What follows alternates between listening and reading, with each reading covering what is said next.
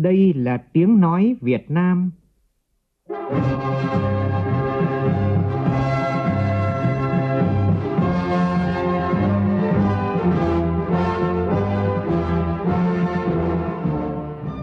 Việt Nam. Tiếng nói Việt Nam phát thanh từ Hà Nội, thủ đô nước Cộng hòa xã hội chủ nghĩa Việt Nam.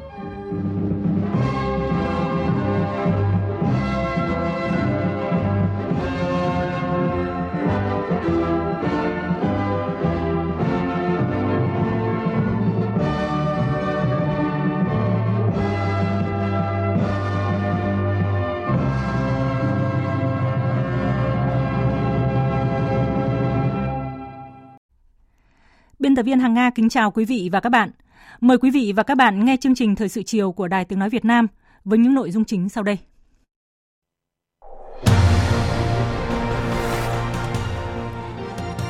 Cùng nỗ lực vượt thách thức, đón thời cơ, phục hồi nền kinh tế, Hội nghị trực tuyến toàn quốc, Thủ tướng Chính phủ với doanh nghiệp hôm nay chính là để cụ thể hóa chiến thuật tập trung vào 5 mũi giáp công mà Thủ tướng Nguyễn Xuân Phúc đã yêu cầu Chính phủ và cộng đồng doanh nghiệp cùng thực hiện trong thời kỳ hậu COVID-19. Từ hôm nay, các tỉnh, thành phố tập trung hỗ trợ nhóm lao động tự do, lao động dừng hợp đồng theo quyết định 15 của Thủ tướng Chính phủ. Trong tình trạng nắng hạn kéo dài tại nhiều khu vực trong cả nước gây thiệt hại nặng nề cho sản xuất nông nghiệp, một số tỉnh ở Tây Nguyên đã có những sáng kiến chống hạn độc đáo. Nước Nga long trọng tổ chức kỷ niệm 75 năm chiến thắng trong cuộc chiến tranh vệ quốc vĩ đại theo các hình thức chưa từng có tiền lệ. Phó Thủ tướng Bộ trưởng Bộ Ngoại giao Việt Nam Phạm Bình Minh tham dự phiên họp trực tuyến cấp cao của Hội đồng Bảo an Liên Hợp Quốc kỷ niệm 75 năm chấm dứt chiến tranh thế giới thứ hai đã khẳng định khát vọng chung của nhân loại về hòa bình, tự do và công lý, cùng quyết tâm bảo vệ độc lập, chủ quyền và toàn vẹn lãnh thổ sẽ chiến thắng mọi hành vi đối đầu, sử dụng vũ lực và tham vọng thống trị bá quyền.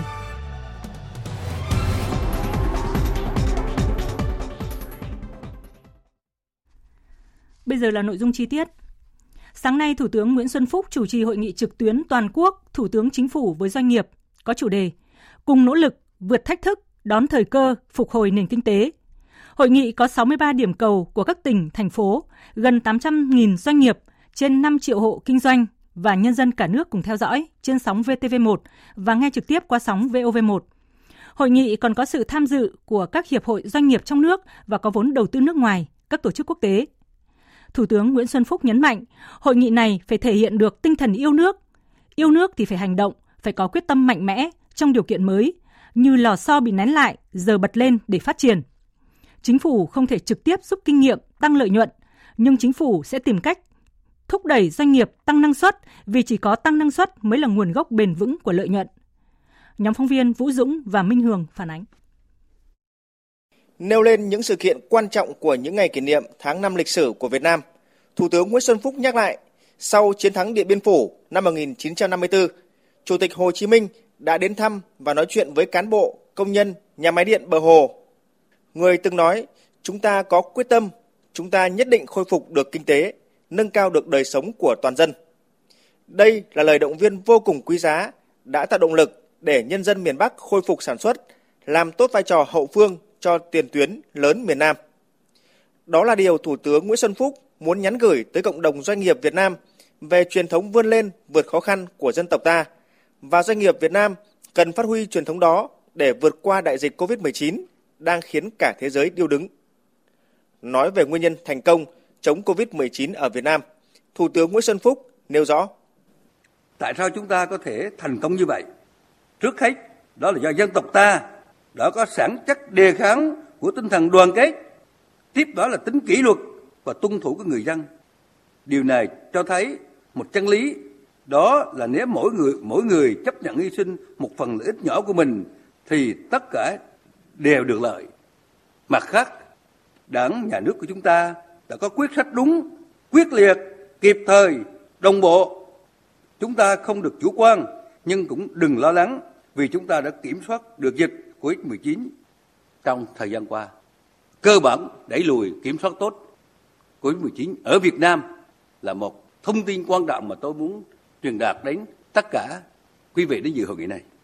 Thủ tướng cho biết các tổ chức quốc tế đánh giá kinh tế thế giới có thể tăng trưởng âm 3% trong năm nay đánh dấu một cuộc suy thoái sâu nhất kể từ đại suy thoái của những năm 1930.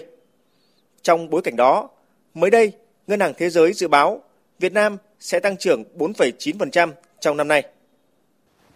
Trong khi nhiều nước phát triển đang chịu gánh nặng tài chính lớn, thì Việt Nam đã tích lũy được nguồn lực nhờ những năm tăng trưởng thuận lợi gần đây. Điều này cho thấy Việt Nam không phải quá phụ thuộc vào thị trường thế giới như nhiều ý kiến, đồng thời chứng minh rằng năng lực nội sinh của kinh tế Việt Nam, của cộng đồng doanh nghiệp Việt Nam là vô cùng to lớn. Tôi xin lấy ví dụ. Như chúng ta đã thấy, trong bối cảnh khó khăn chung, nhiều doanh nghiệp duy trì tính bền vững, thậm chí tăng trưởng cao. Thị trường chứng khoán nhìn chung đi xuống nhưng vẫn có nhiều cổ phiếu vẫn tăng trưởng. Tại sao? Đó là vì các doanh nghiệp ấy hoạt động trong lĩnh vực cốt lõi, luôn hướng đến các giá trị đích thực vì lợi ích của con người, lấy con người làm trung tâm chứ không phải theo đuổi các giá trị ảo. Những doanh nghiệp như vậy không bao giờ thất bại chừng nào con người vẫn tồn tại. Thủ tướng cho biết, trước khó khăn của đại dịch, thời gian qua, Bộ Chính trị, Ban Bí thư, Chính phủ, Thủ tướng Chính phủ đã có những chỉ đạo chính sách hỗ trợ khó khăn cho doanh nghiệp, người dân và nền kinh tế. Mới đây, Tổng Bí thư Chủ tịch nước Nguyễn Phú Trọng đã đặt ra yêu cầu chống dịch, nhưng nhiệm vụ lớn nhất là sản xuất phải phát triển, đời sống nhân dân được bảo đảm. Với tinh thần đó, phải tập trung hơn nữa, khởi động lại nền kinh tế Việt Nam, phấn đấu GDP năm 2020 đạt mức tăng trưởng trên 5%, chứ không phải như dự báo IMF chỉ có 2,7%. Đồng thời, phải kiểm soát lạm phát dưới 4%.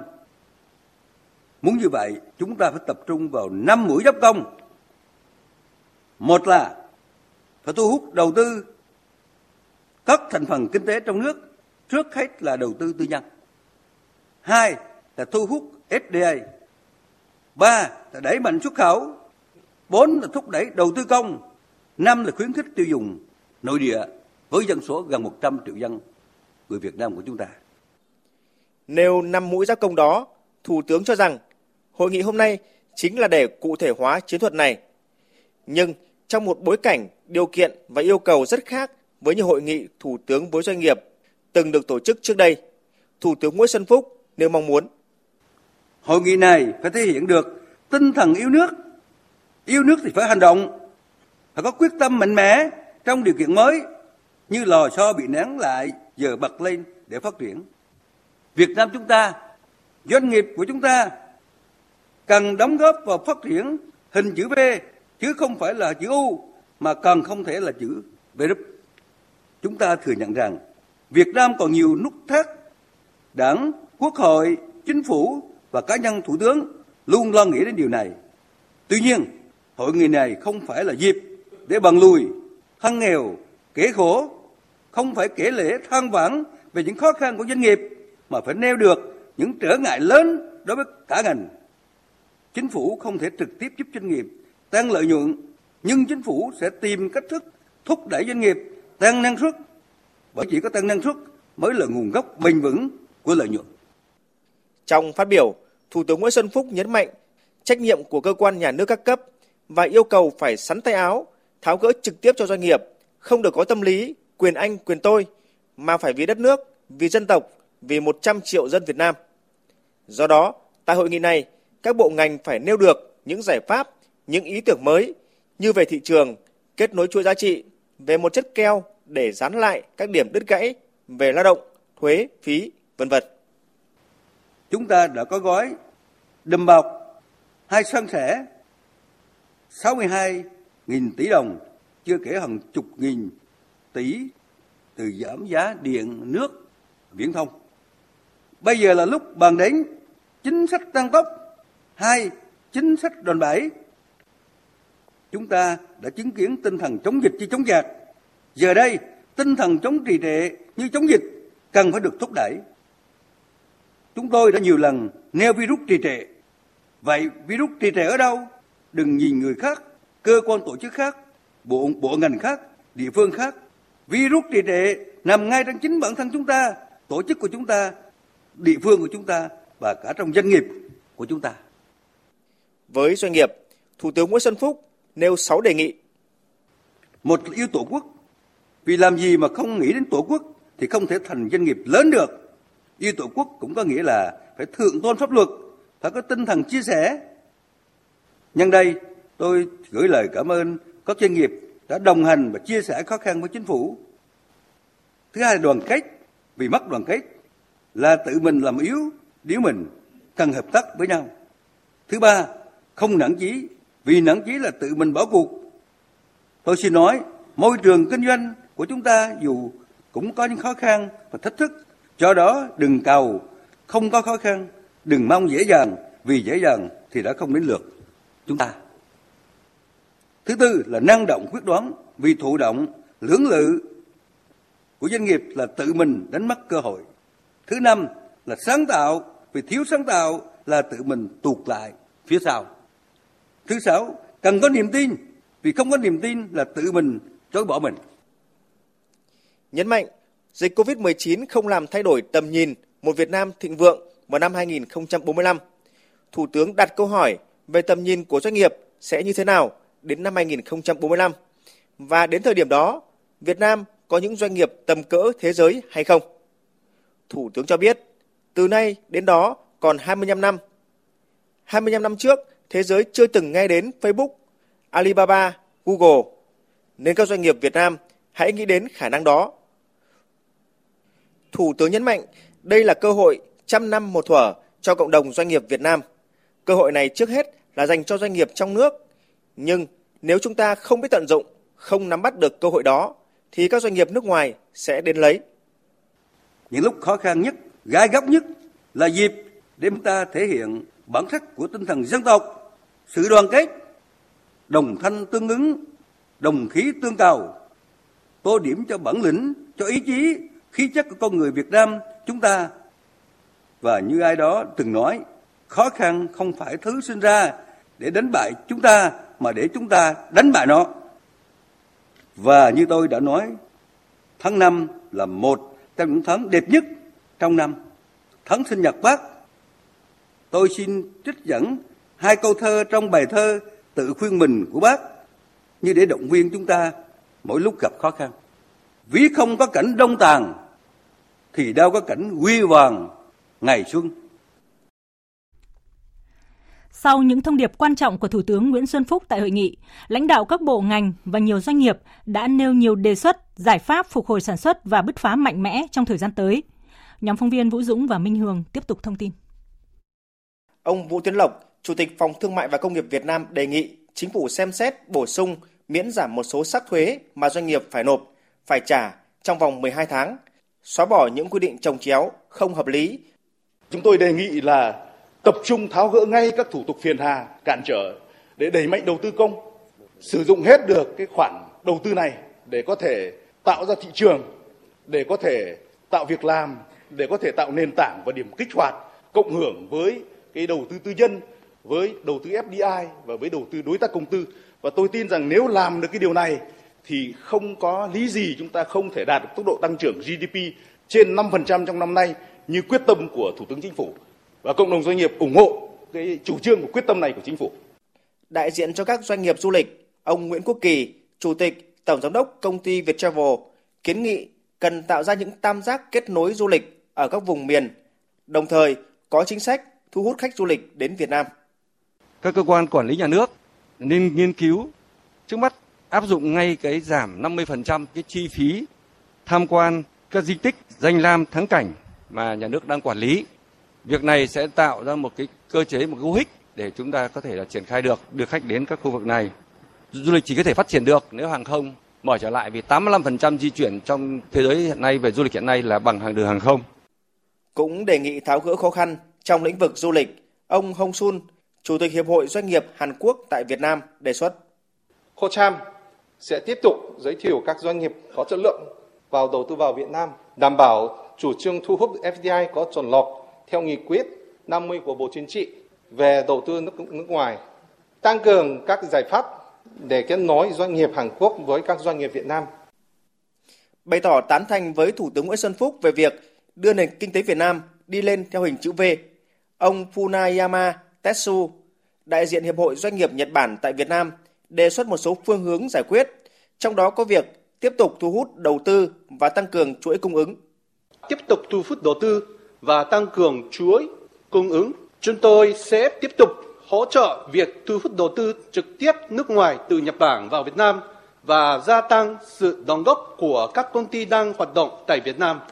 Ngoài ra, để các doanh nghiệp Nhật Bản tiếp tục mở rộng đầu tư vào khu vực, chúng tôi sẽ thực hiện hợp tác với các doanh nghiệp tiềm năng tại Việt Nam cùng các đối tác sẽ phát triển, khai thác thị trường mới, từ đó xây dựng một hệ thống chuỗi cung ứng bền vững.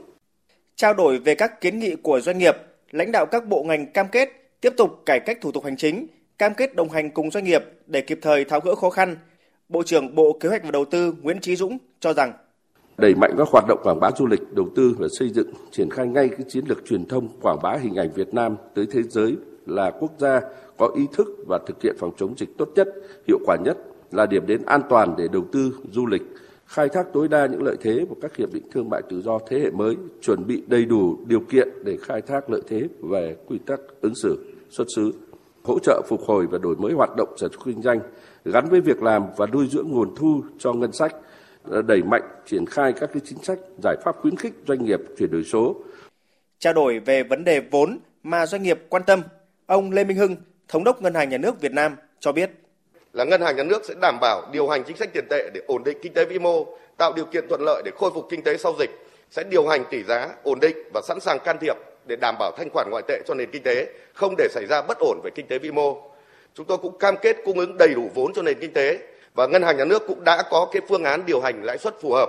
Thời gian tới chúng tôi sẽ xem xét để giảm tiếp các lãi suất điều hành. Trước quan tâm của doanh nghiệp về việc không hình sự hóa các quan hệ kinh tế, Bộ trưởng Bộ Công an Tô Lâm khẳng định quan điểm xuyên suốt của Bộ Công an là các doanh nghiệp đều bình đẳng trước pháp luật và quán triệt tuân thủ các cái quan điểm nguyên tắc là không có khái niệm về hình sự hóa các cái quan hệ kinh tế dân sự, tạo điều kiện thuận lợi tối đa về an ninh, an toàn để các doanh nghiệp phát triển cạnh tranh lành mạnh. Cùng với đó, Bộ Công an cũng sẽ chỉ đạo xử lý nghiêm đối với các doanh nghiệp lợi dụng những ưu đãi của các giải pháp tháo gỡ khó khăn cho sản xuất kinh doanh để trục lợi, vi phạm pháp luật. Kết luận hội nghị, Thủ tướng Nguyễn Xuân Phúc cho biết, hội nghị đã có 23 lượt ý kiến phát biểu của Hiệp hội Doanh nghiệp, Doanh nhân, các bộ, cơ quan, 81 kiến nghị trực tiếp của 4 Hiệp hội Doanh nghiệp nước ngoài và trong nước, 437 kiến nghị trên Cổng Dịch vụ Công Quốc gia, 180 kiến nghị gửi đến Phòng Thương mại và Công nghiệp Việt Nam. Yêu cầu các cơ quan liên quan lắng nghe, tiếp thu ý kiến của doanh nghiệp để chính phủ có nghị quyết tốt nhất tháo gỡ khó khăn cho doanh nghiệp phát triển. Thủ tướng cũng đề nghị doanh nghiệp 3 điểm. Thứ nhất là không được trông chờ, ỷ lại trong phát triển. Thứ hai là tái cơ cấu để phát triển, nâng cao trình độ quản trị để phát triển bền vững. Và thứ ba là ứng dụng mạnh mẽ khoa học công nghệ, nhất là cuộc cách mạng công nghiệp lần thứ 4 để nâng cao năng suất. Thủ tướng hoan nghênh các doanh nghiệp chỉ ra những điểm các bộ ngành địa phương cần hoàn thiện như tạo môi trường tốt cho doanh nghiệp, hỗ trợ doanh nghiệp các chính sách, nhất là tiền tệ, tài khóa, giảm lãi suất, giảm nhóm vay, giảm chi phí, chia sẻ cùng doanh nghiệp. Đặc biệt, các doanh nghiệp đều mong muốn cần phải giữ ổn định vĩ mô, nhất là giữ lạm phát, giữ giá trị đồng Việt Nam. Tôi rất vui mừng là đồng chí Tô Lâm và đồng chí Lê Minh Trí đã nói là không hình sự hóa các hệ kinh tế, dân sự. Nếu các phương án khắc phục khi vi phạm. Cái này tạo môi trường tốt lắm không chị? Kiểm tra, thanh tra nhiều quá cũng ảnh hưởng đến sự phát triển của doanh nghiệp. Mà chúng ta thực hiện các hậu kiểm trong bối cảnh khó khăn này. Nâng cao đạo đức công vụ, tạo môi trường lợi phát triển, chủ động tìm nguồn lực cho phát triển, nhất là hạ tầng tạo điều kiện phát triển. Các thành phố lớn, Hà Nội, Thành phố Hồ Chí Minh, các trung tâm lớn, các địa phương có liên quan, các sân bay, bến cảng, v.v. đều phát triển nhanh, nhất là phát triển dịch vụ logistics ở Việt Nam tốt nhất để giảm chi phí doanh nghiệp. Nhắc lại câu nói, lửa thử vàng, gian nan thử sức, khó khăn gấp 2, chúng ta phải cố gắng gấp 3. Thủ tướng mong muốn cộng đồng doanh nghiệp cùng đoàn kết, quyết tâm, cùng nhau lập thành tích, hoàn thành nhiệm vụ cao nhất của năm nay và các năm tiếp theo, đóng góp vào phát triển dân giàu, nước mạnh, xã hội dân chủ, công bằng, văn minh tại Việt Nam. Việc chính phủ tổ chức hội nghị với các doanh nghiệp đã lan tỏa niềm tin và quyết tâm trong cộng đồng doanh nghiệp cả nước, cùng nhau vượt qua khó khăn do đại dịch. Phóng viên Đài Tiếng Nói Việt Nam tại các khu vực trong cả nước ghi lại điều này.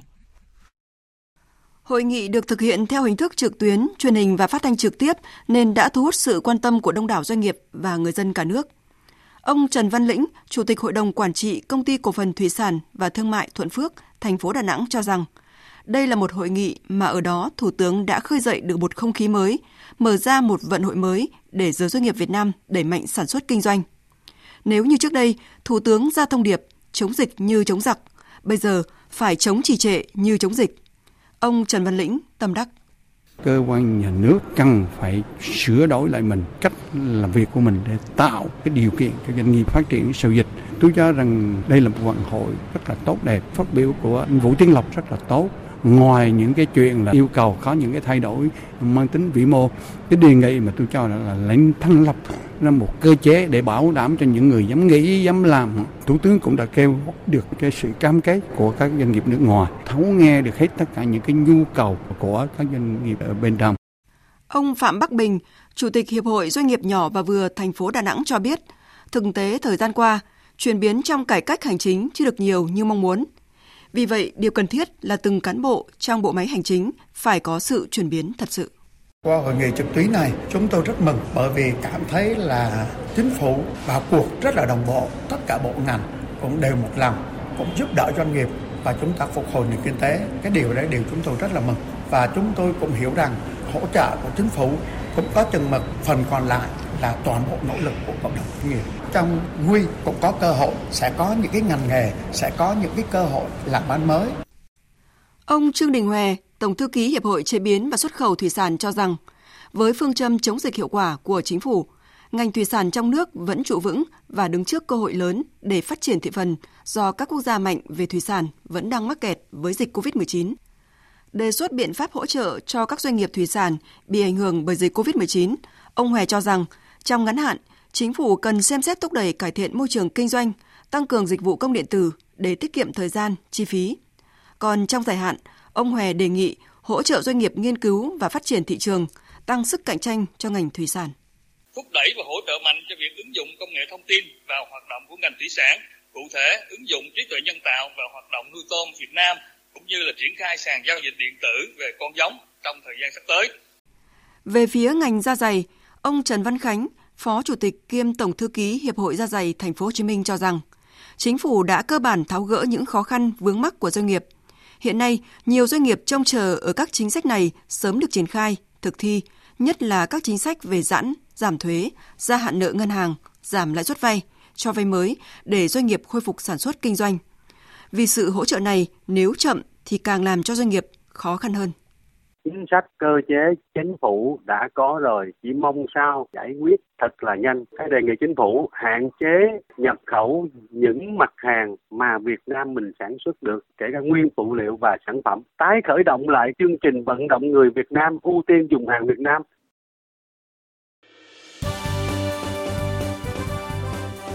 Thời sự tiếng nói Việt Nam. Thông tin nhanh. Bình luận sâu. Tương tác đa chiều.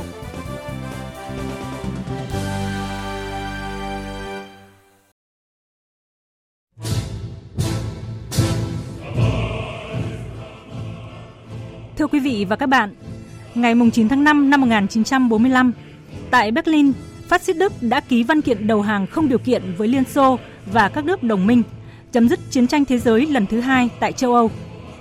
Sự thất bại của Phát xít Đức ở châu Âu đã tạo thế tiến công tiêu diệt quân Việt Nhật ở Viễn Đông, dẫn đến việc Nhật ký văn kiện đầu hàng không điều kiện vào ngày 2 tháng 9 năm 1945, chính thức kết thúc Thế chiến thứ hai. Đây là chiến thắng mang tầm vóc thế giới, là thiên anh hùng ca chói lọi nhất của lịch sử nhân loại trong thế kỷ 20, tạo điều kiện cho một loạt các nước châu Âu và châu Á xóa bỏ ách thống trị của thực dân phát xít, thiết lập chính quyền dân chủ nhân dân, hình thành hệ thống xã hội chủ nghĩa, trong đó có Việt Nam. 75 năm đã trôi qua, nhưng nhân loại vẫn còn nhớ mãi về chiến thắng hào hùng và sự hy sinh cao cả của nhân dân các nước, trong đó Hồng quân và nhân dân Liên Xô đóng vai trò to lớn và quyết định nhất trong việc giải phóng loài người thoát khỏi thảm họa phát xít, mang lại hòa bình cho nhân loại. Thưa quý vị và các bạn, theo thông lệ, vào đúng 14 giờ chiều nay theo giờ Hà Nội, lễ diễu binh trên không hoành tráng với sự tham gia của 75 máy bay đã được thực hiện trên quảng trường và điện Kremlin của nước Nga. Đây là hoạt động nổi bật kỷ niệm 75 năm chiến thắng phát xít. Mặc dù phải hoãn lễ duyệt binh quy mô hàng năm do dịch COVID-19, nhưng người dân Nga vẫn cảm nhận được không khí hào hùng của ngày chiến thắng. Biên tập viên Phạm Hà thông tin.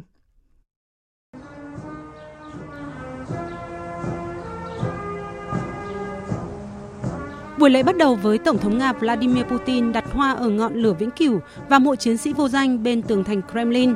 Nhà lãnh đạo Nga cũng có bài phát biểu trực tiếp tới người dân, nhấn mạnh ý nghĩa chiến thắng vĩ đại khép lại chiến tranh thế giới thứ hai, đánh dấu thời khắc quan trọng của toàn nhân loại.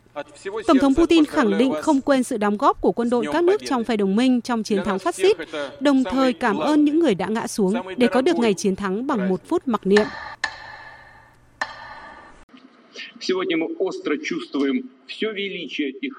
Hôm nay, chúng ta nhận thức sâu sắc về sự vĩ đại của số phận của họ. Chúng ta nhớ những người không còn ở bên chúng ta, nhìn vào khuôn mặt của họ với tình yêu trong những bức ảnh của những năm khác nhau. Chúc các cựu chiến binh của chúng ta sống lâu và xin cúi đầu trước thế hệ chiến thắng vĩ đại. Họ đã làm rất nhiều cho Tổ quốc, đến nỗi không thể đo đếm, không thể trả giá được. Họ đã cứu Tổ quốc, cuộc sống của các thế hệ tương lai, giải phóng châu Âu, bảo vệ thế giới, khôi phục các thành phố và làng mạc, đạt được những thành tựu vĩ đại. Chúng ta bày tỏ sự biết ơn vô tận về chiến công vĩ đại, hy sinh của người dân Liên Xô, những người có quốc tịch khác nhau, kề vai sát cánh ở tiền tuyến và hậu phương. 75 năm đã trôi qua kể từ khi cuộc chiến tranh vĩ đại kết thúc. Như thường lệ, chúng ta sẽ tổ chức ngày kỷ niệm này, sẽ làm điều đó một cách xứng đáng như là nghĩa vụ của chúng ta trước những người đã chịu đựng, chiến đấu và giành được chiến thắng. Sẽ có duyệt binh trên quảng trường đỏ và diễu hành của binh đoàn bất tử. Đó là sự tưởng nhớ biết ơn của tất cả chúng ta đối với những người đã đổ máu, hy sinh cuộc sống để giành được chiến thắng. Kết thúc bài phát biểu của Tổng thống Putin là khẩu hiệu quen thuộc Uran, chiến thắng. Ngay sau bài phát biểu, người dân Nga hôm nay được chiêm ngưỡng 55 máy bay và 20 trực thăng phô diễn trên bầu trời Quảng trường Đỏ và Điện Kremlin, tượng trưng cho 75 năm ngày chiến thắng phát xít Đức. Một loạt vũ khí hiện đại và tối tân nhất của Nga được giới thiệu trong buổi trình diễn, từ trực thăng vận tải hạng nặng Min-26 vốn được mệnh danh là quái vật, đến máy bay đánh chặn siêu thanh MiG-31K được trang bị tên lửa Kinzhan. Những chiếc trực thăng khổng lồ dài 40m, cao 8m là điểm nhấn trong màn trình diễn. Các buổi trình diễn trên không được tổ chức tại 47 thành phố của nước Nga cũng như các căn cứ quân sự của Nga ở nước ngoài với sự tham gia của gần 600 máy bay và trực thăng. Một trong những sự kiện có ý nghĩa và được mong đợi ở nước Nga trong ngày chiến thắng này là cuộc tuần hành mang tên Trung đoàn Bất Tử. Do ảnh hưởng của dịch COVID-19, cuộc diễu hành của binh đoàn Bất Tử được tổ chức theo hình thức trực tuyến. Tất cả người dân theo dõi chương trình kỷ niệm qua sóng truyền hình, phát thanh và mạng xã hội. Phóng viên Anh Tú thường trú tại Liên bang Nga thông tin. Đã có khoảng 2 triệu người không chỉ ở Nga mà cả các nước khác đăng ký tham gia. Cuộc diễu hành của binh đoàn bất tử được tổ chức theo hình thức trực tuyến. Chương trình được phát sóng trên hơn 200 màn hình truyền thông ở Moscow, trong rạp chiếu phim trực tuyến Oco, trên cổng thông tin của binh đoàn bất tử Nga và trên mạng xã hội. Vào lúc 19 giờ tối nay theo giờ Moscow, sau phút mặc niệm trên sóng phát thanh và truyền hình cả nước để tưởng nhớ những người đã hy sinh trong cuộc chiến tranh vệ quốc vĩ đại, tất cả người dân Nga sẽ ra ban công các ngôi nhà của mình và cùng hát bài Ngày Chiến Thắng. Các tình nguyện viên của phong trào tình nguyện viên chiến thắng từ 27 nước đã sẵn sàng tham gia cùng hát bằng các thứ tiếng khác nhau. Vào lúc 22 giờ, ở nhiều thành phố của Nga như Moscow, Saint Petersburg, Voronezh, Kaliningrad, Tula và Smolensk, người dân sẽ được chiêm ngưỡng những màn pháo hoa rực rỡ kỷ niệm 75 năm chiến thắng vĩ đại. Ngày chiến thắng là dịp để người dân Nga ôn lại quá khứ hào hùng của dân tộc, trân trọng, tôn vinh những chiến công của ông cha, tăng tình đoàn kết, sức mạnh dân tộc. Vào tối qua, theo giờ Việt Nam, Hội đồng Bảo an Liên Hợp Quốc đã họp trực tuyến cấp cao với chủ đề 75 năm sau chiến tranh thế giới thứ hai tại châu Âu, bài học rút ra để ngăn ngừa thảm kịch trong tương lai, trách nhiệm của Hội đồng Bảo an. Phiên họp do Ngoại trưởng Estonia, nước Chủ tịch Hội đồng Bảo an trong tháng 5 chủ trì, có sự tham dự phát biểu của 48 Bộ trưởng Ngoại giao và nhiều đại diện các nước thành viên Liên Hợp Quốc, trong đó có Phó Thủ tướng, Bộ trưởng Bộ Ngoại giao Việt Nam Phạm Bình Minh. Diễn ra trong bối cảnh kỷ niệm 75 năm kết thúc chiến tranh thế giới thứ hai, cuộc chiến tàn khốc nhất trong lịch sử nhân loại. Đây là dịp để Hội đồng Bảo an Liên Hợp Quốc thảo luận và rút ra các bài học từ quá khứ, chỉ ra những thách thức về an ninh trong tương lai, đồng thời đánh giá về những mối đe dọa an ninh ở châu Âu và các khu vực khác. Trong phát biểu, các nước đề cao vai trò của hệ thống đa phương với Liên Hợp Quốc là trung tâm trong duy trì an ninh và hòa bình thế giới, khẳng định luật pháp quốc tế là công cụ thiết yếu, điều chỉnh hành vi của các quốc gia để ngăn ngừa và xử lý xung đột, kêu gọi các quốc gia nêu cao tinh thần hợp tác, đối thoại, thúc đẩy hợp tác đa phương trên cơ sở tuân thủ luật pháp quốc tế để giữ gìn, thúc đẩy hòa bình và ổn định trên thế giới. Phát biểu tại phiên họp, Phó Thủ tướng Bộ trưởng Phạm Bình Minh nhận định, tuy chiến tranh thế giới thứ hai kết thúc vào năm 1945, nhưng xung đột vẫn tiếp diễn tại nhiều nơi, chủ nghĩa thực dân, hành vi xâm lược vẫn tồn tại, gây thương đau ở nhiều quốc gia. Bản thân Việt Nam cũng trải qua nhiều thập kỷ chiến tranh tàn khốc mới tiến tới giải phóng thống nhất đất nước. Phó Thủ tướng khẳng định, cũng như các cuộc chiến tranh khác, chiến tranh thế giới thứ hai cho thấy những hành động bành trướng, áp đặt, cường quyền và chủ nghĩa quân phiệt không bao giờ có thể dập tắt khát vọng cháy bỏng của các dân tộc được sống trong hòa bình, tự do, những giá trị chung của nhân loại. Phó Thủ tướng nhấn mạnh, cùng với sự vận hành của hệ thống đa phương, việc thượng tôn pháp luật và tuân thủ hiến chương Liên Hợp Quốc, nhất là những nguyên tắc về độc lập chủ quyền và toàn vẹn lãnh thổ, không sử dụng vũ lực và giải quyết các tranh chấp bằng biện pháp hòa bình đã góp phần quan trọng trong việc duy trì hòa bình và ngăn chặn một thảm họa chiến tranh thế giới trong 75 năm qua. Đây cũng là những nội dung được nhất trí trong tuyên bố Chủ tịch về 75 năm Hiến chương Liên Hợp Quốc của Hội đồng Bảo an do Việt Nam chủ trì thông qua vào tháng 1 năm 2020 trên cương vị Chủ tịch Hội đồng Bảo an Liên Hợp Quốc. Nhân dịp này, Phó Thủ tướng Phạm Bình Minh chia sẻ những mất mát đau thương và bày tỏ tri ân sự hy sinh của dân tộc các châu Âu, Á, Phi và nhất là của nhân dân Xô Viết đã ngã xuống trong chiến tranh thế giới thứ hai.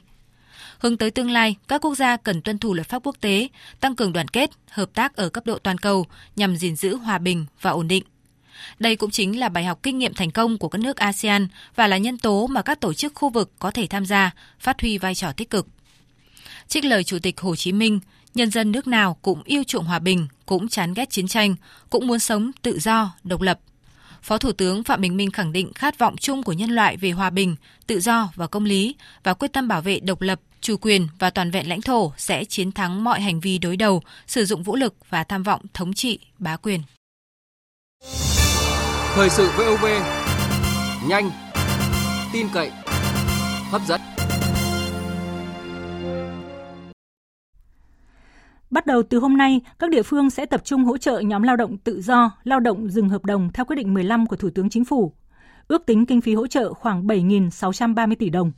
Đây là thông tin được Bộ trưởng Bộ Lao động Thương binh và Xã hội Đào Ngọc Dung cho biết tại hội nghị trực tuyến của Thủ tướng Chính phủ với doanh nghiệp vào sáng nay. Phóng viên Hà Nam thông tin. Đồng hành cùng doanh nghiệp và người dân, Chính phủ đã ban hành nghị quyết 42, Thủ tướng Chính phủ đã ban hành quyết định 15 thực hiện các chính sách hỗ trợ người dân gặp khó khăn do dịch COVID-19, hỗ trợ lao động bị giảm sâu thu nhập có mức sống dưới mức sống tối thiểu với 62.000 tỷ đồng, dự kiến hỗ trợ cho trên 20 triệu lượt đối tượng. Trong 7 nhóm hỗ trợ đã nhấn mạnh gồm lao động bị tạm hoãn hợp đồng, lao động nghỉ không hưởng lương, lao động bị chấm dứt hợp đồng, lao động không đủ điều kiện hưởng bảo hiểm thất nghiệp và lao động tự do. Đồng thời, hỗ trợ các hộ kinh doanh cá thể bị ngừng kinh doanh theo chỉ thị 15 của Thủ tướng và tạm dừng đóng vào quỹ bảo hiểm hưu trí tự tuất cho doanh nghiệp gặp khó khăn. Bộ trưởng Đào Ngọc Dung nói: Chính phủ, Thủ tướng Chính phủ đã chỉ đạo Bộ Lao động Thương binh Xã hội cùng Bộ Tài chính, Kế hoạch Đầu tư, Ngân hàng Nhà nước, Văn phòng Chính phủ cùng với Ủy ban Trung ương Mặt trận Tổ quốc Việt Nam, nhất là các địa phương triển khai đồng bộ các giải pháp nhằm triển khai đúng, kịp thời, công khai minh bạch đến các đối tượng. Đến nay, 63 tỉnh thành phố đã triển khai, chúng ta đã hỗ trợ trên 20.000 tỷ, 45 trên 63 tỉnh đã rà soát xong và bắt đầu từ hôm nay sẽ tập trung hỗ trợ nhóm lao động tự do, lao động dừng hợp đồng, dự kiến theo ước tính khoảng 7.630 tỷ. 47 tỉnh đã tạm dừng đóng bảo hiểm hưu trí tử tuất cho 900 doanh nghiệp với 80.000 lao động và trên 300 tỷ. Bộ trưởng Đào Ngọc Dung cũng cho biết, với chủ trương quyết sách của Chính phủ và nỗ lực vượt qua thách thức, đón thời cơ phục hồi kinh tế, hoạt động sản xuất dịch vụ phục hồi thì số người mất việc hàng tháng sẽ quay về mức trung bình và về dài hạn 70 đến 80.000 lao động ở các khu vực sẽ từng bước quay trở lại thị trường lao động. Vì vậy, Bộ trưởng Bộ Lao động Thương binh và Xã hội đề nghị các địa phương, doanh nghiệp triển khai đúng có hiệu quả nghị quyết 42 và quyết định 15 của Thủ tướng Chính phủ. Trong 2 ngày hôm qua và hôm nay, các cơ quan chức năng Việt Nam, các cơ quan đại diện Việt Nam tại Canada và hãng hàng không quốc gia Việt Nam đã phối hợp với các cơ quan chức năng Canada đưa 276 công dân Việt Nam từ Vancouver về nước an toàn.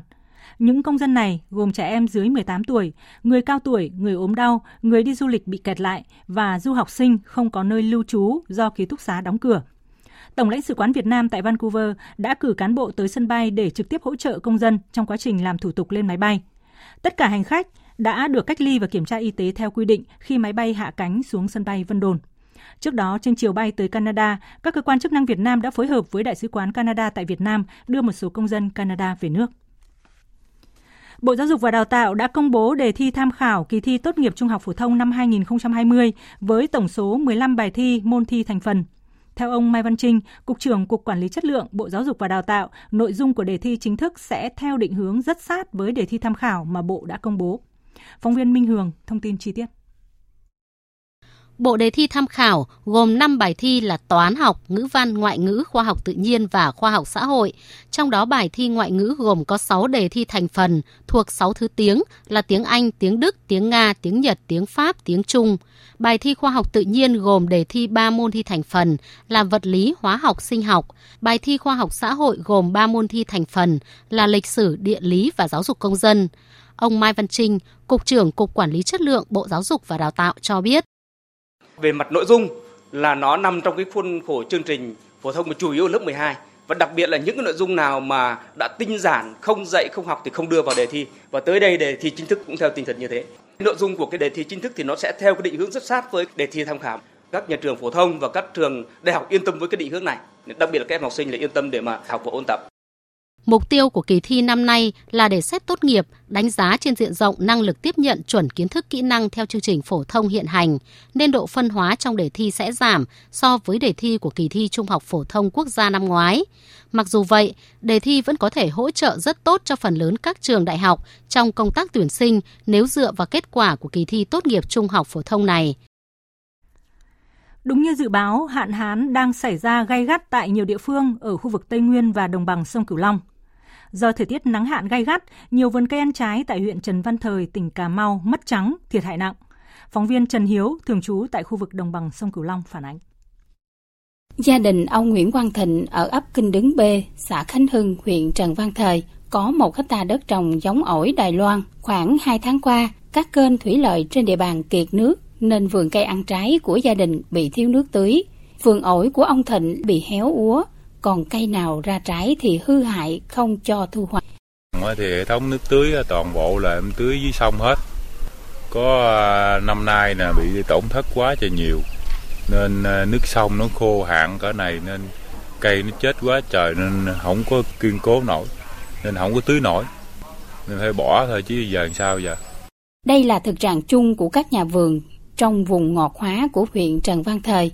Từ trước đến nay, chưa năm nào bà con trồng cây ăn trái gặp khó khăn như hiện nay. Để hạn chế thiệt hại, chính quyền địa phương khuyến cáo nhà vườn triển khai các biện pháp bảo vệ cây trồng trong mùa khô hạn, như chủ động nguồn nguyên liệu hữu cơ, rơm rạ, cỏ khô, lá khô, để phủ gốc, giữ ẩm cho cây, cắt tỉa cành, tạo tán gọn để giảm nhu cầu cấp nước cho cây. Ông Lê Thanh Nhì, Phó Chủ tịch Ủy ban Nhân dân xã Khánh Hưng cho biết thêm. Tuyên truyền vận động bà con cắt tỉa những cành để coi như vướng lại chủ yếu của cái cây, để coi như chờ cái mưa xuống để nên tiếp tục nó phát triển thêm, không nên để trái nhiều, tại vì hiện nay cái lượng nước mình nó đã khan hiếm rồi. Như ổi thì coi như là dễ rồi, cam với bưởi thì cũng phải nên là cũng phải coi như chọn cái mùa cho nó có cái lượng nước tương đối cho ra hoa được. Hiện toàn bộ lượng nước trong các sông rạch trong vùng ngọt huyện Trần Văn Thời đã khô cạn, trong khi dự báo tình hình nắng hạn có thể còn kéo dài. Các nhà vườn cần triển khai các biện pháp theo khuyến cáo để giảm thiểu thiệt hại ở mức thấp nhất. Ở khu vực Tây Nguyên, hạn hán cũng đang diễn ra phức tạp khiến hàng chục nghìn hectare cây trồng thiệt hại.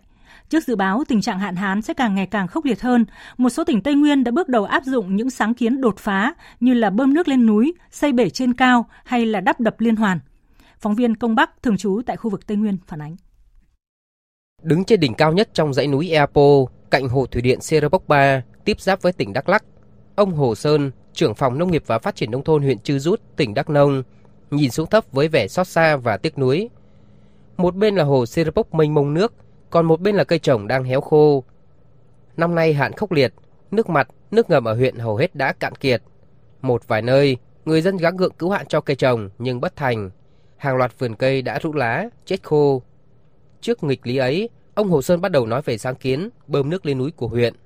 Vừa rồi huyện cũng có tờ trình cho tỉnh để nhờ tỉnh và trung ương để giúp cho một cái hệ thống bơm lấy nước từ dòng sông Serepok và bơm lên Cái dòng sông Serepok nó nằm dưới một cái dãy núi tương đối cao, giờ phải bơm qua dãy núi này và làm mương để dẫn thì mới đưa nước về cánh đồng được, tưới cho khoảng 5.000 hecta tại khu vực Nam Dông, Ebo, Đắk Quynh, Đắk Rông. Cái 5.000 hecta này hầu hết là nó là cây dài ngày, và 5.000 hecta này cái vùng này nó lại không có nước. Theo sáng kiến của huyện Chư Rút, khi nước được bơm từ sông Serepok lên núi, tạm trữ trong các hồ treo quy mô nhỏ chừng vài hecta. Từ các hồ này sẽ có hệ thống ống dẫn xuống núi, tỏa đi quanh vùng, tưới cho cây trồng, vừa tiết kiệm chi phí, vừa hạn chế được tối đa thất thoát nguồn nước. Phương án cấp nước cho sản xuất tương tự như cách thức cấp nước cho sinh hoạt đang triển khai ở các đô thị, khu vực đông dân cư. Cũng dựa vào nguyên lý áp lực nước trên cao, tại tỉnh Đắk Lắk, tỉnh đã đưa ra sáng kiến xây dựng hệ thống tưới động lực kết hợp với áp lực. Theo đó, sẽ xây dựng các trạm bơm nước từ các hồ chứa lên các bể trung chuyển, đặt ở các vị trí cao nhất trong khu tưới, sau đó tỏa đi qua hệ thống ống và van để phục vụ sản xuất. Ông Khuất Văn Sơn, trưởng phòng kế hoạch tổng hợp, Ban Quản lý dự án đầu tư xây dựng công trình giao thông và nông nghiệp phát triển nông thôn, kiêm phó giám đốc dự án ADB8 tỉnh Đắk Lắk cho biết, mô hình tưới nước này có thể nâng cao hiệu quả tưới của các hồ thủy lợi lên gấp 5 lần. Cái mô hình này thì nó hiệu quả ở hai cái việc. Thứ nhất là đầu ra của các cái vòi đều có áp lực, nên là người dân có thể áp dụng được các cái mô hình tưới tiên tiến, ví dụ như tưới nhỏ giọt hoặc là tưới phun sương. Mà mô hình tưới đó thì nó lại giúp cái hiệu quả ngược trở lại, đó là nó rất là tiết kiệm nước. Và với cái mô hình này ấy, thì cái việc mà quản lý vận hành tiên tiến, tức là toàn bộ dùng bằng cái công nghệ, người vận hành có thể ngồi một chỗ và dùng hệ thống máy tính hoặc là dùng hệ thống điện thoại cũng có thể mở được các cái van nước, tiếp cận dần với những cái công nghệ 4.0. Với những cái hồ thủy lợi thì có thể là nó sẽ tăng lên được khoảng 5 lần cái diện tích hiện nay. Sáng kiến làm bể trên cao, tưới động lực đã được tỉnh trình bày trong đề xuất thực hiện dự án nâng cao hiệu quả sử dụng nước cho các tỉnh chịu ảnh hưởng bởi hạn hán do Ngân hàng Châu Á ADB tài trợ. Với nguồn vốn 545 tỷ đồng, dự án xây bể trên cao dự kiến thực hiện tại các huyện là Krông Pak, Ea Hở Leo, Chư Mờ Nga, Ea Ca. Qua đó, đảm bảo cung cấp nước tưới cho khoảng 2.600 hectare cây trồng, chủ yếu là cà phê, hổ tiêu.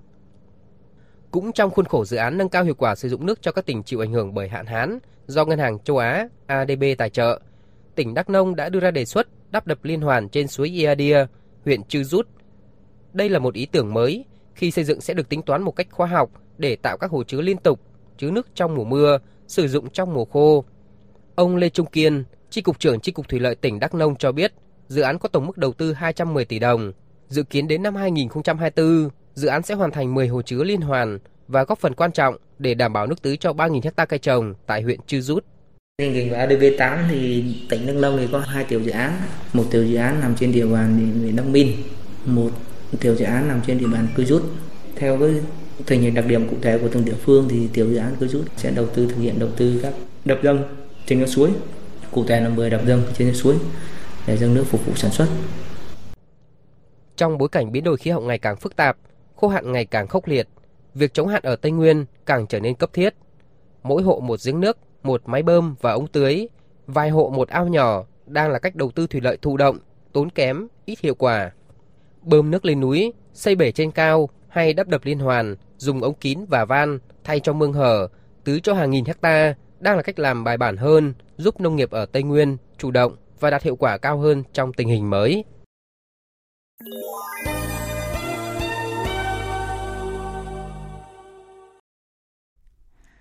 Chương trình Thời sự chiều sẽ tiếp tục với các tin thế giới đáng chú ý khác.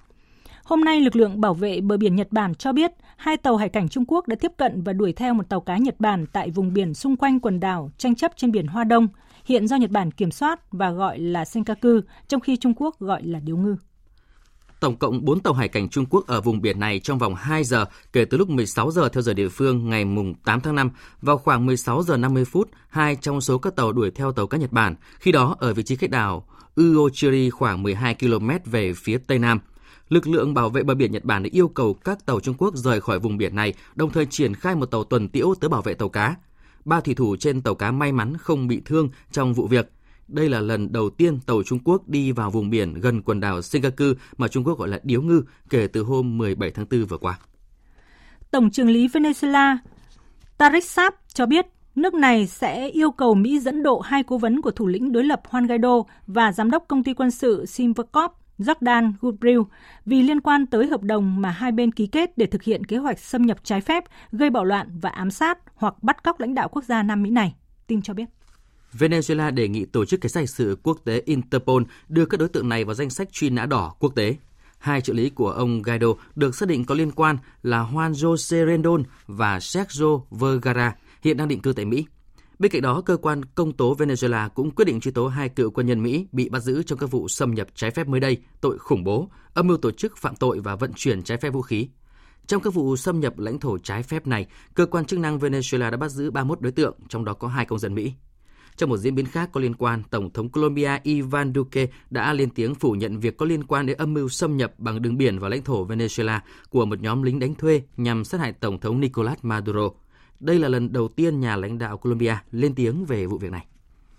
Mỹ đã ban hành quy định mới nhằm thắt chặt điều kiện cấp thị thực đối với các nhà báo Trung Quốc. Theo quy định mới được Bộ An ninh Nội địa Mỹ công bố, các phóng viên Trung Quốc sẽ có thời hạn thị thực tối đa 90 ngày và có lựa chọn gia hạn. Tuy nhiên, quy định mới sẽ không áp dụng đối với các nhà báo có hộ chiếu từ hai vùng lãnh thổ Hồng Kông hoặc Macau của Trung Quốc. Quy định mới sẽ có hiệu lực kể từ ngày 11 tháng 5 này.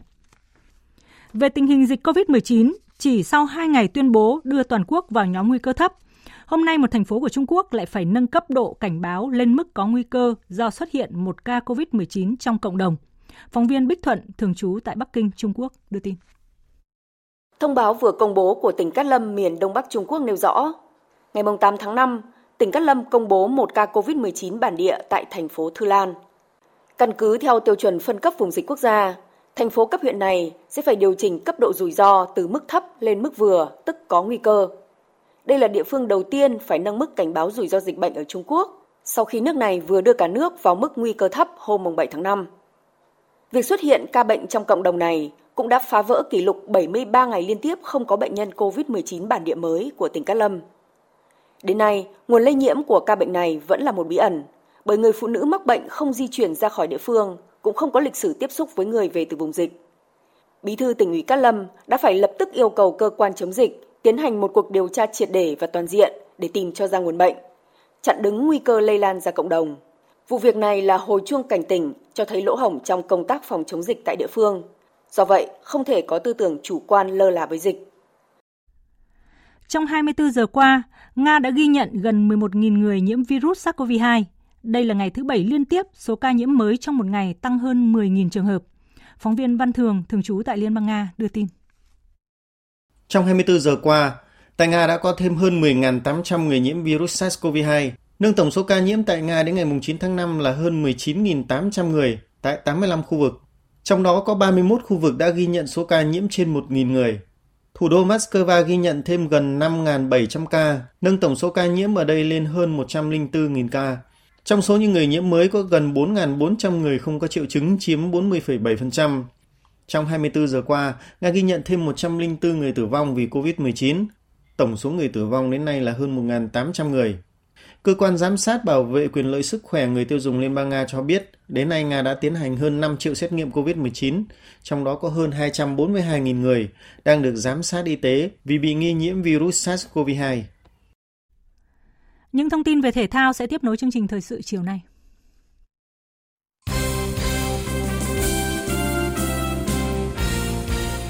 Thưa quý vị và các bạn, Liên đoàn bóng đá châu Á AFC đã chính thức xác định thời điểm bốc thăm xếp lịch thi đấu vòng chung kết U16 và U19 châu Á 2020 sẽ được tổ chức tại trụ sở AFC ở Kuala Lumpur, Malaysia vào ngày 18 tháng 6. Tuyển U19 Việt Nam sẽ tham dự vòng chung kết châu lục diễn ra trong các ngày từ 14 đến 31 tháng 10 tại Uzbekistan. Tại vòng loại, U19 Việt Nam do huấn luyện viên Philippe Chuzier dẫn dắt nằm cùng bảng đấu với Nhật Bản, Mông Cổ và Guam. Đội giành chiến thắng 3-0 trước Mông Cổ, 4-1 trước Guam và hòa 0-0 với Nhật Bản là một trong 4 đội đứng thứ nhì có thành tích tốt nhất, qua đó giành vé dự vòng chung kết. Ở đấu trường trong nước, các câu lạc bộ đang chờ ngày bóng lăn trở lại tại các giải chuyên nghiệp quốc gia, mà sớm nhất là vòng loại Cúp Quốc gia trong các ngày 23 và 24 tháng 5. Hà Nội FC không phải tham dự vòng loại và đây là điều thuận lợi cho đội bóng của huấn luyện viên Chu Đình Nghiêm trong hoàn cảnh khủng hoảng hàng thủ. Ngoài Đình Trọng và Duy Mạnh đang phải điều trị chấn thương dài hạn, Hà Nội FC còn có 3 ca chấn thương hàng thủ gồm Đặng Văn Tới, Đinh Tiến Thành và Bùi Đoàn Việt Anh. Hiện tại chỉ có duy nhất Thành Trung là cầu thủ đá chính mùa giải trước có thể thi đấu. Anh cho biết. Bước đầu thì em có rất là khó khăn khi mà đá cùng em Việt Anh. Dần dần thì anh em bảo nhau, cùng nhau đá, thì cũng như khi em mới lên đội thì cũng có các anh chỉ bảo em thì em cũng hòa nhập tốt. Kết thúc quãng thời gian nghỉ tập kéo dài do dịch COVID-19, các đội tuyển thể thao trở lại tập luyện tại các trung tâm huấn luyện thể thao quốc gia. Tuy nhiên, đây đúng là thời điểm nắng nóng kéo dài, ảnh hưởng không nhỏ tới các vận động viên đang nỗ lực tìm lại phong độ của mình. Các võ sĩ Bùi Trường Giang, Nghiêm Văn Ý của đội tuyển Wushu đối kháng chia sẻ. Nói chung là bọn em khó chịu, rất là khó chịu, nhưng bọn em cũng đã quen với những người tập ở căn phòng này cũng tầm hơn chục năm rồi quen. Bọn em thì cũng quen rồi, với người khác thì chắc là không chịu được, thì nó vừa nóng mà nó cũng nóng, nó cũng bí đó. Do đội mới trở lại tập luyện, thời tiết lại không ủng hộ nên ban huấn luyện có những điều chỉnh phù hợp trong giáo án. Khối lượng tập luyện sẽ được nâng dần lên qua từng ngày. Các vận động viên cũng háo hức khi chuẩn bị cho những giải đấu sắp diễn ra trong thời gian tới, mà trước mắt là giải vô địch quốc gia. Võ sĩ Vũ Minh Đức cho biết. Rất là vui mừng, tại vì lúc nghỉ dịch cũng bị hoãn mất giải vô địch toàn quốc. Nghỉ lâu thì mình cảm giác đấy, tập lâu thì có cảm giác, nghỉ nhiều mình cũng mất cảm giác phần nào đấy, cũng kiểu muốn tập anh em lấy lại cảm giác rồi mới thi đấu được. Ở một môn thể thao đối kháng khác là judo, các tuyển thủ quốc gia cũng được nâng cao khối lượng với 3 buổi tập mỗi ngày thay vì 2 buổi như trước đây. Dù mệt mỏi vì tập luyện nặng trong điều kiện nắng nóng nhưng các vận động viên vẫn giữ được tinh thần tập luyện tích cực. Huấn luyện viên Nguyễn Duy Khanh cho biết. Sau thời gian giãn cách thì các cháu tư tưởng các cháu nó cũng được thoải mái hơn chút. Thế nên là ban luyện thì cũng kết hợp với các bài tập như trò chơi để cho các em nó tư tưởng nó thoải mái hơn trong tập luyện. Việc các giải đấu phải tạm hoãn ảnh hưởng tới toàn đội, nhưng rõ rệt nhất là trường hợp võ sĩ Nguyễn Thị Thanh Thủy ở hạng dưới 52 kg nữ. Nếu đúng trong lịch trình mà không bị ảnh hưởng bởi dịch Covid thì em Thủy cũng làm trong 7 trên 10 suất dự Olympic của khu vực châu Á. Tuy nhiên nơi đây bị vì cái lý do dịch nên Liên đoàn Judo Thế giới họ vẫn chưa công bố mà Olympic lại hoãn đến 2021, thế nên ban luyện vẫn phải tập cho em Thủy giáo án riêng về kỹ chiến thuật và tập những đối tượng châu Âu để đẩy thể lực và chuyên môn của em lên. Phương pháp tập luyện của tuyển judo cũng có sự thay đổi sau khi đội có được chuyên gia người Đức. Vận động viên Nguyễn Thị Thanh Thủy chia sẻ. Bọn em được tập nhiều cái kỹ năng của châu Âu, chẳng hạn như những kỹ thuật đòn đè Nevada thì cho tụi em cách chuyển biến đổi thành thất thế thành lợi thế như thế nào. Sau khi phải tạm hoãn vì dịch Covid-19, cuộc đua xe đạp Cúp Truyền hình Thành phố Hồ Chí Minh 2020 sẽ chính thức xuất phát bằng chặng đua vòng quanh quảng trường Hồ Chí Minh tại thành phố Vinh, Nghệ An, đúng vào dịp kỷ niệm ngày sinh Chủ tịch Hồ Chí Minh 19 tháng 5. Giải rút ngắn còn 18 chặng đua thay vì 23 chặng như dự kiến ban đầu, với tổng lộ trình 2.183 km đi qua các tỉnh thành phố như Nghệ An, Quảng Bình, Huế, Đà Nẵng, Quảng Nam, Quy Nhơn, Gia Lai, Buôn Ma Thuột, Khánh Hòa, Ninh Thuận, Lâm Đồng và kết thúc ngày 7 tháng 6 tại thành phố Hồ Chí Minh. Kỳ thủ số 1 Việt Nam Lê Quang Liêm sẽ đấu trí với vua cờ Magnus Carlsen tại giải online FIDE Tennis Memorial từ ngày 15 đến 17 tháng 5. Giải quy tụ 10 cao thủ đấu 18 ván cờ chớp trực tuyến trong 3 ngày. FIDE mới tiết lộ 5 kỳ thủ dự giải, gồm Quang Liêm, Carlsen, Alexander Grichuk, Peter Svider, Mamediarov. Quỹ thưởng của giải là hơn $32,000, trong đó gần $20,000 là dành cho bảng nam. Dự báo thời tiết. Bắc Bộ và khu vực Hà Nội có mây, chiều tối và tối có mưa rào và dông rải rác, đêm có mưa rào và dông vài nơi, ngày nắng, có nơi có nắng nóng. Gió Đông Nam đến Nam cấp 2, cấp 3. Trong cơn dông có khả năng xảy ra lốc, sét, mưa đá và gió giật mạnh.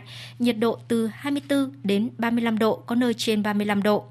Các tỉnh từ Thanh Hóa đến Thừa Thiên Huế ít mây, chiều tối và đêm có mưa rào và dông vài nơi, ngày nắng nóng và nắng nóng gay gắt. Riêng vùng núi có nơi đặc biệt gay gắt, gió Tây Nam cấp 3. Trong cơn dông có khả năng xảy ra lốc, sét, mưa đá và gió giật mạnh. Nhiệt độ từ 25 đến 38 độ, vùng núi có nơi 38 đến 40 độ. Các tỉnh ven biển từ Đà Nẵng đến Bình Thuận ít mây, chiều tối và đêm có mưa rào và dông vài nơi, ngày nắng. Riêng phía Bắc, ngày nắng nóng và nắng nóng gay gắt, có nơi đặc biệt gay gắt. Trong cơn dông có khả năng xảy ra lốc, sét và gió giật mạnh, gió Đông Nam cấp 2, cấp 3, nhiệt độ từ 25 đến 37 độ, có nơi trên 39 độ. Tây Nguyên và Nam Bộ có mây, chiều tối và đêm có mưa rào và dông vài nơi, ngày nắng nóng, gió nhẹ. Trong cơn dông có khả năng xảy ra lốc, sét và gió giật mạnh, nhiệt độ từ 25 đến 37 độ. Tiếp theo là dự báo thời tiết biển. Vịnh Bắc Bộ có mưa rào vài nơi, tầm nhìn xa trên 10 km, gió Đông Nam đến Nam cấp 4. Vùng biển từ Quảng Trị đến Quảng Ngãi, khu vực Nam Biển Đông và Vịnh Thái Lan có mưa rào và dông vài nơi, tầm nhìn xa trên 10 km, gió nhẹ. Vùng biển từ Bình Định đến Ninh Thuận, vùng biển từ Bình Thuận đến Cà Mau, vùng biển từ Cà Mau đến Kiên Giang, khu vực Bắc và giữa Biển Đông, khu vực quần đảo Hoàng Sa thuộc thành phố Đà Nẵng, Trường Sa tỉnh Khánh Hòa không mưa, tầm nhìn xa trên 10 km, gió Nam cấp 3. Tới đây chúng tôi xin kết thúc chương trình Thời sự chiều của Đài Tiếng Nói Việt Nam. Chương trình do các biên tập viên Hằng Nga và Lan Anh thực hiện với sự tham gia của phát thanh viên Sơn Tùng, kỹ thuật viên Trần Tâm, chịu trách nhiệm nội dung Vũ Duy. Xin kính chào và hẹn gặp lại quý vị và các bạn.